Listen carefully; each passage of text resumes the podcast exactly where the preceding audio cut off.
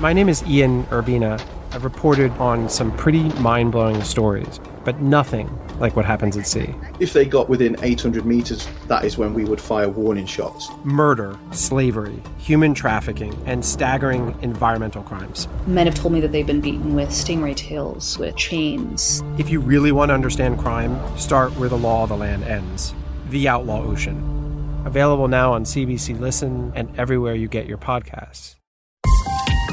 This is a CBC podcast. The scenes coming out of Paris these last couple of weeks have been surreal. There's giant piles of garbage lining the cobblestone streets. Shop windows have been smashed or boarded up, and there's still people hanging out on the terraces of cafes, but they're surrounded by burning cars and debris.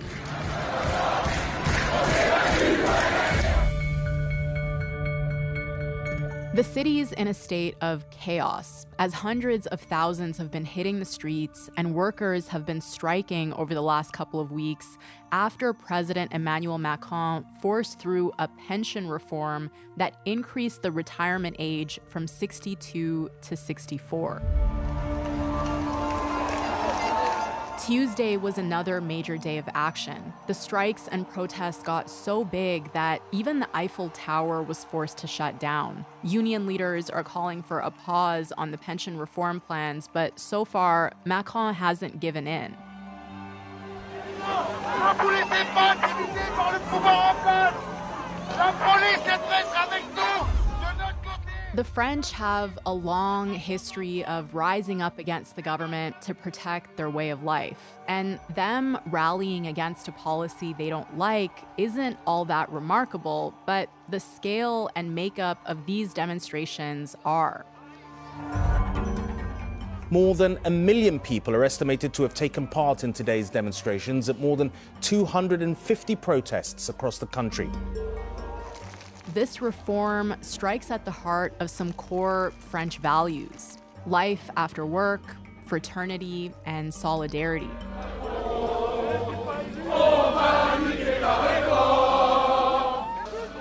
All things the protesters believe are being threatened by Macron's government and its priorities.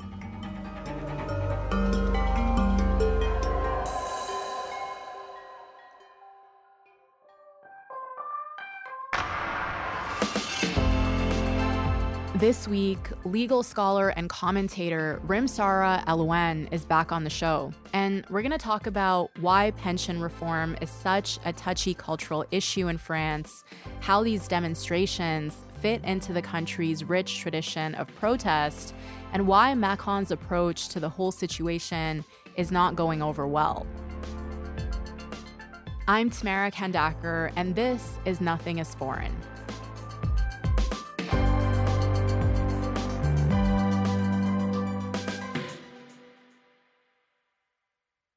Rim-Sarah, hi. Thank you so much for coming back on the show. Really happy to talk to you again. Hi, thank you so much for having me.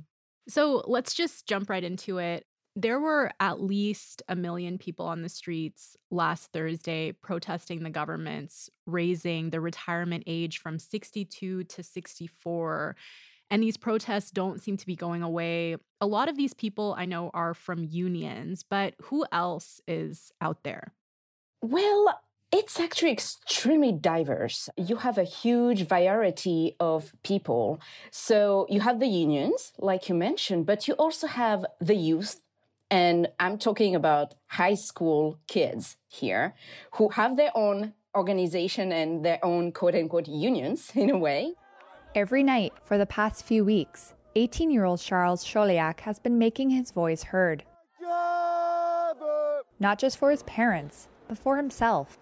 I am against this reform simply because I have two parents who are killing themselves at work and damaging their health, and I don't want to see them die at work. My father, he works every day. He gets up to get on the tarmac at Charles de Gaulle Airport at 5 a.m. to load the planes. I find it difficult to imagine myself at 64 getting up at 3 a.m. Choliac is part of groups started by university students. Uh, you have retired people as well protesting because they are concerned about their children, their great children, futures, and uh, everything in the middle.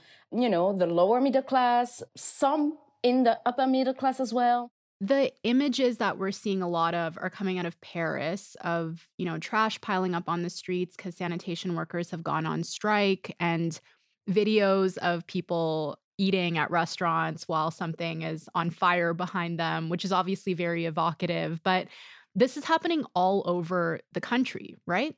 Yes, I, I, would actually like, uh, being from the South myself, I would like to remember our audience uh, in North America that France is far from being limited to Paris and the uh, fourth first arrondissement uh, that uh, you guys probably visit. Uh, no, it's happening across the whole territory in the cities, but also in the countryside. And uh, the numbers of people protesting are growing, which shows that there is a sort of, of course, not everybody is against the reform, don't get me wrong. There are people who are actually uh, defending the new policy. But there is a common ground and that's what make french strikes quite unique is when people take over the streets it's organized it's almost you know like an orchestra and you have you know the conductor guiding everything. So if you want the french experience now is the time. Right. The french are famous for protesting and it's really not remarkable for people to take to the streets when they're angry about something. And i wonder can you help us understand that tradition of protest in france and how this sort of fits into that Indeed, it's it's a cultural thing. I think it's also uh, connected to our history. You know, the reason why French people don't hesitate to go strike and protest. Uh, it's not because they like it, right? It's not because, uh, like I've read many times, uh, we are lazy. We are not lazy. I mean, we're not less productive than North Americans. Actually, numbers show otherwise. Uh, the French are pretty productive. Uh, but the reason why is really because, you know, uh, it touched on the French Republic's origin, the way we get rid of the monarchy. the French Revolution was not peaceful. It was bloody. It was violent. Uh, at least that's how we studied at school. And I will mention before I forget that there is a long going history of suspicion toward the powers from the French because of this history of monarchy, its educational philosophy as well. The tradition of unions, uh, you, you have also to understand that unions in this country are still very powerful and contrary maybe to other countries. So they have their role to play into society. And even uh, our electoral system that is extremely flawed, that has an impact on the reason why France strikes because they feel they are not being represented. In my opinion, it's very part of France's character to have those big social movements that cause massive disruption that's also why we are a functioning dysfunctioning for some, I guess, but a dysfunctional functioning nation, uh, we would not have our social rights that we hardly fought for, that our grandparents, our ancestors fought for, if it was not for people taking over the streets. So it's also a way to remind our institutions, you are here because of us. We are the boss. And at some point, if we are not heard, we are going to make you hear us. I saw this described in a column that was written recently, kind of in a similar way. I think the, the writer wrote that there is the spirit of irrepressible revolutionary romanticism. So, just coming back to today, then, France isn't unique in raising its retirement age. A lot of OECD countries have done this in recent years, and France's retirement age is actually on the lower side compared to other European countries like in the UK, for example, it's 66. So a lot of people from the outside looking in might be like, why are they so angry? What can you tell us about French culture and French attitudes towards work in particular that explains the tenacity of these protesters? You know, there is this saying that say that life begins after work this idea that we are not here to kill ourselves to work. We need to work towards a goal to enjoy life, to be happy. It's a goal that not everybody can achieve because there are so many parameters, including, you know, uh, social status, money, etc. But this idea that we need to have a work balance. In France, when people can afford it, and at least that's the goal that everybody aspire to, after you know, retirement, you start to enjoy life. You try, if you can, to travel. You time, you try to spend time with your kids, with your grandkids. And uh, when we see, for example, Americans, and that has been a cultural shock for me every time I travel to the United States, and I travel a lot there. When I see 90 years old men, women still working in supermarket because they have no choice but to, for me, it was a cultural shock. I, my, my heart was broken. And uh, you will hear in France, and not just during protests, by the way, we don't want to end up like Americans. Like, we need this balance between work and private life. And yes, we work, but we also have to leave. And on top of that, we are a system based on fraternity, on solidarity. People work they pay a certain amount of taxes, contribution sociale, roughly translated as social contributions. That's money taken out of your paycheck to contribute to certain things, social security, pension, unemployment, etc. So that the day you retire, the day you become unemployed, the day you're sick, this money comes back to you. So it's a circle. Then when the person retire, for example, the young generation is going to pay, etc., etc.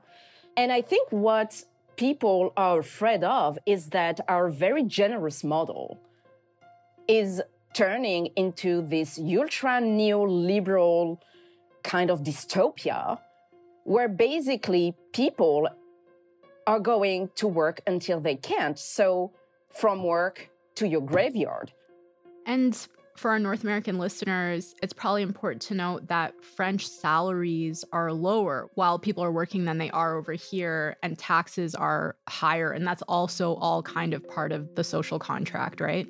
Absolutely. You know, uh, often I hear, but your taxes, again, I think it's cultural. Your taxes are so high in France. And I'm like, the problem is not paying taxes. We don't mind paying taxes to have a return like funding universities, public schools, uh, hospitals, the whole healthcare system, nurseries for kids. The main problem for many people is that the people who are supposed to pay their share of taxes are not doing it.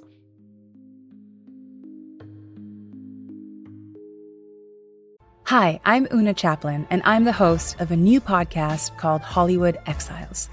It tells the story of how my grandfather, Charlie Chaplin, and many others were caught up in a campaign to root out communism in Hollywood. It's a story of glamour and scandal and political intrigue and a battle for the soul of a nation. Hollywood Exiles from CBC Podcasts and the BBC World Service. Find it wherever you get your podcasts.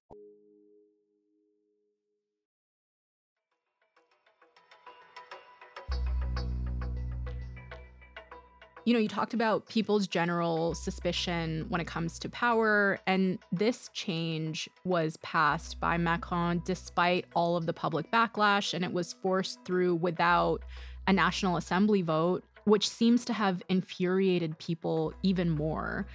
What is it about the way that he handled this that has struck a nerve with the public? Uh, it was a complete disaster. It is a very important law. That's a law that should have been debated again and again. It's a very unpopular legislation, massively. He used an article of the Constitution uh, for the 11th time during this one term to basically court circuit the vote of the National Assembly, the vote of the Parliament. On top of that, it's also the way he presented things Emmanuel Macron is known to be someone that is perceived as extremely arrogant and condescending. La politique sociale, regardez.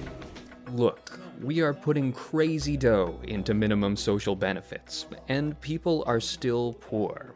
They don't get out of it. The people are born poor and they remain poor. I think it's his way of governing. Some would argue that he governs like a monarch. He doesn't care of the people. I remember vividly this example when he was attending a public event and a young man uh, stopped him and told him that he was unemployed. He was working really hard to find a job, but could, literally couldn't find anything. And he's kind of desperate. Instead of showing compassion, Macron told him, and it became a meme at this point, well, I'm sure if I cross the road, I would find your job. You cross a street there. You go to Montparnasse with all the cafes, the restaurants. Frankly, I am sure that one out of two is recruiting right now. Go for it. People have had enough of that. And passing the law by force, even though he knew very well that it would be controversial, was the cherry on top of the cake.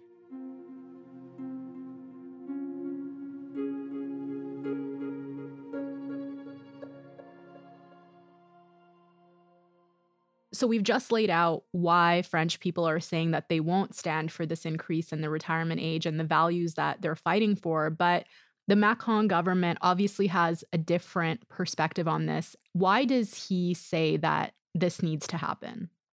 Well, uh, the argument is made that our system is not sustainable.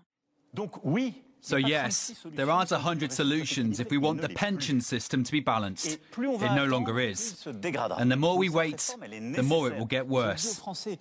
And so this reform is necessary. I would have preferred not to, but it's also because of a sense of responsibility. And I do agree, there are some reforms that need to be made. Some economists actually argue that there are other ways to reform the system. And actually, the deficit is not even that big just yet. I think it's really striking a nerve, as in you're not listening to people who have another opinion and uh, he also declared that he was elected on this agenda precisely, the pension reform, which is completely ludicrous because he knows very well that he was not elected for this reason, but because he had Marine Le Pen, uh, the former far right leader, in front of him. But her political opponents call her a dangerous right wing extremist. And certainly there are those on the streets of Paris who agree. Right outside this polling station, there's a picture of Marine Le Pen, and as you can see, she's not very popular here in Paris. This one's been graffitied on top of it, calls her a fascist. Three hours south of Paris. There have been, like you mentioned, other ideas floated by experts for how the government can address this future deficit in the retirement fund, like reconsidering corporate tax breaks or taxing the wealthy, but it seems like that's not really even part of the conversation right now. No, and that's very interesting. And the tax break actually uh, was a very important point of uh, the discussion. And many argued if we need that money, then why did you give such a massive tax break to certain companies? Right? Or why didn't you consider to bring back the tax on the wealthy, the wealth tax? Right. And for context, this is one of the most controversial things he's done. In 2018, he scrapped France's wealth tax, which was something that had kept a lot of really rich people out of France. And it was seen as kind of a symbol of social justice. And right now, he's being criticized a lot for being out of touch with the public, but that's not really new. For years now, he's been described as the president of the rich. You know what is the most common meme uh, on French social media since Macron is elected. And not just this term, also the previous one the startup nation.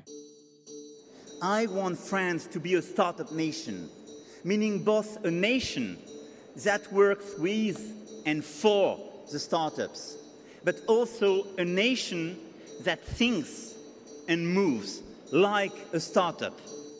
He has always been using this metaphor as governing the country like a startup, which speaks volume about his way of governing.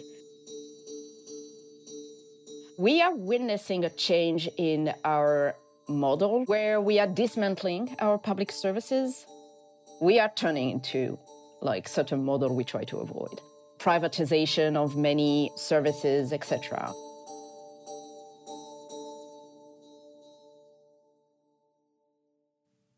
So, just a bit about his background. Macron has talked about how he has working class roots, but his parents are doctors. He grew up going to private school. He spent time working as an investment banker. He was the finance minister for a while. When he ran for office in 2017, it was kind of unclear on the surface what he was all about, but he won with support from both sides of the political spectrum. So, how exactly did he pull that off? How did he appeal to people? It's very interesting because he tried to sell the image. He actually it reminded me of Kennedy in terms of like the show that he put on, which I think is brilliant, right? Um, to show himself as the young man at that time when he was elected the first time I think he was among the younger leader in the world. Yeah, he was like 39. He was still economy minister, the youngest in the history of the Fifth Republic. Before that, he was Francois Hollande's economic aide. Having shown his pro business credentials in office, he appealed to the left with promises to cut housing tax, expand state healthcare cover, and invest in training programs for the unemployed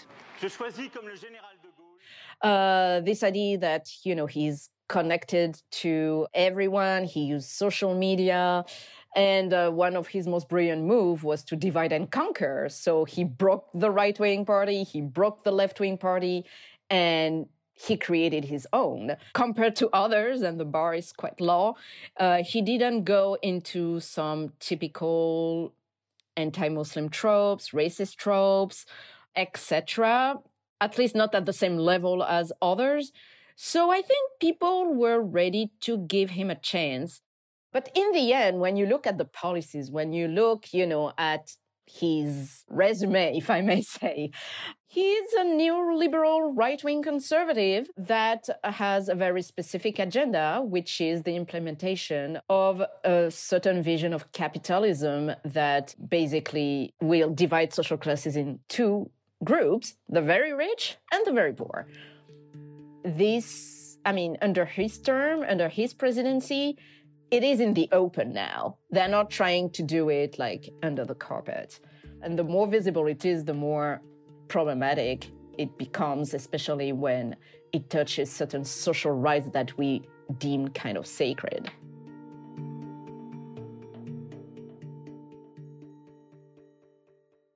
What we're seeing happening right now feels like the battle between two different visions for France one that's being imposed by the government, and then there's the vision that the protesters are fighting for.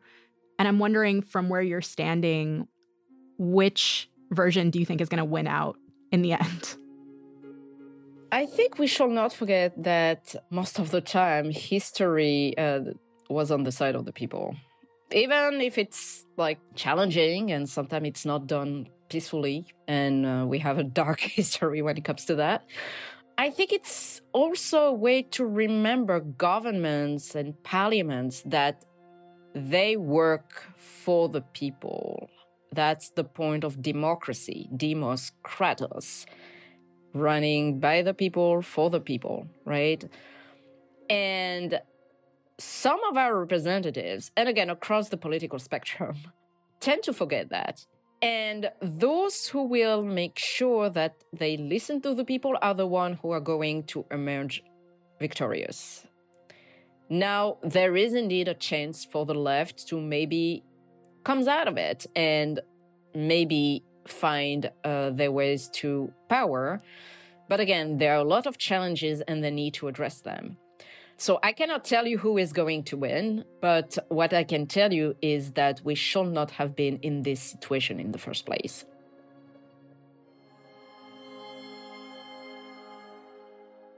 Rim-Sarah, thank you so much for this conversation. Really, really appreciate it. It was such a pleasure talking to you. Of course. Thank you for having me.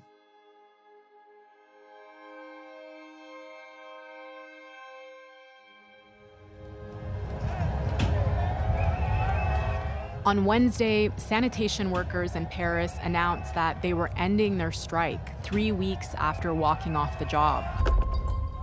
This came a day after around 740,000 people joined over 200 rallies across the country and were met with a ramped up police response.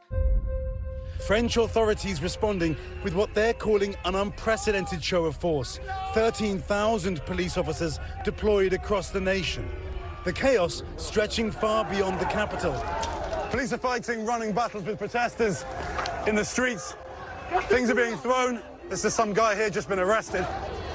In Nantes, protesters scuffling with riot police, engulfed in clouds of tear gas, massive crowds stretching across Human rights groups have accused police of using heavy handed tactics, including arbitrary arrests and excessive use of force against peaceful protesters and reporters, and they've been calling for an independent investigation.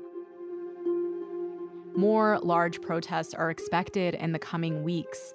In an effort to keep up the pressure on the government, unions are calling for new strikes and marches on April 6th.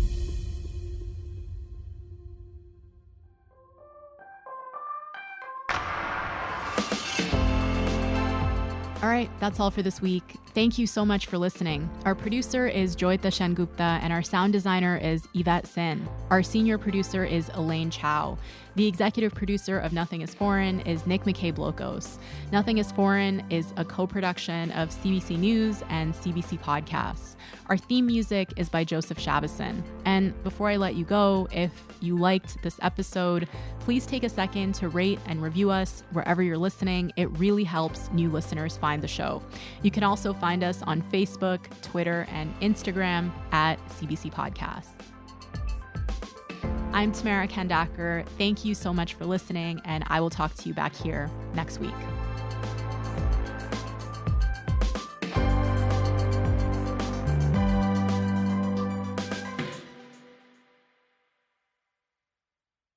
For more CBC podcasts, go to cbc.ca slash podcasts.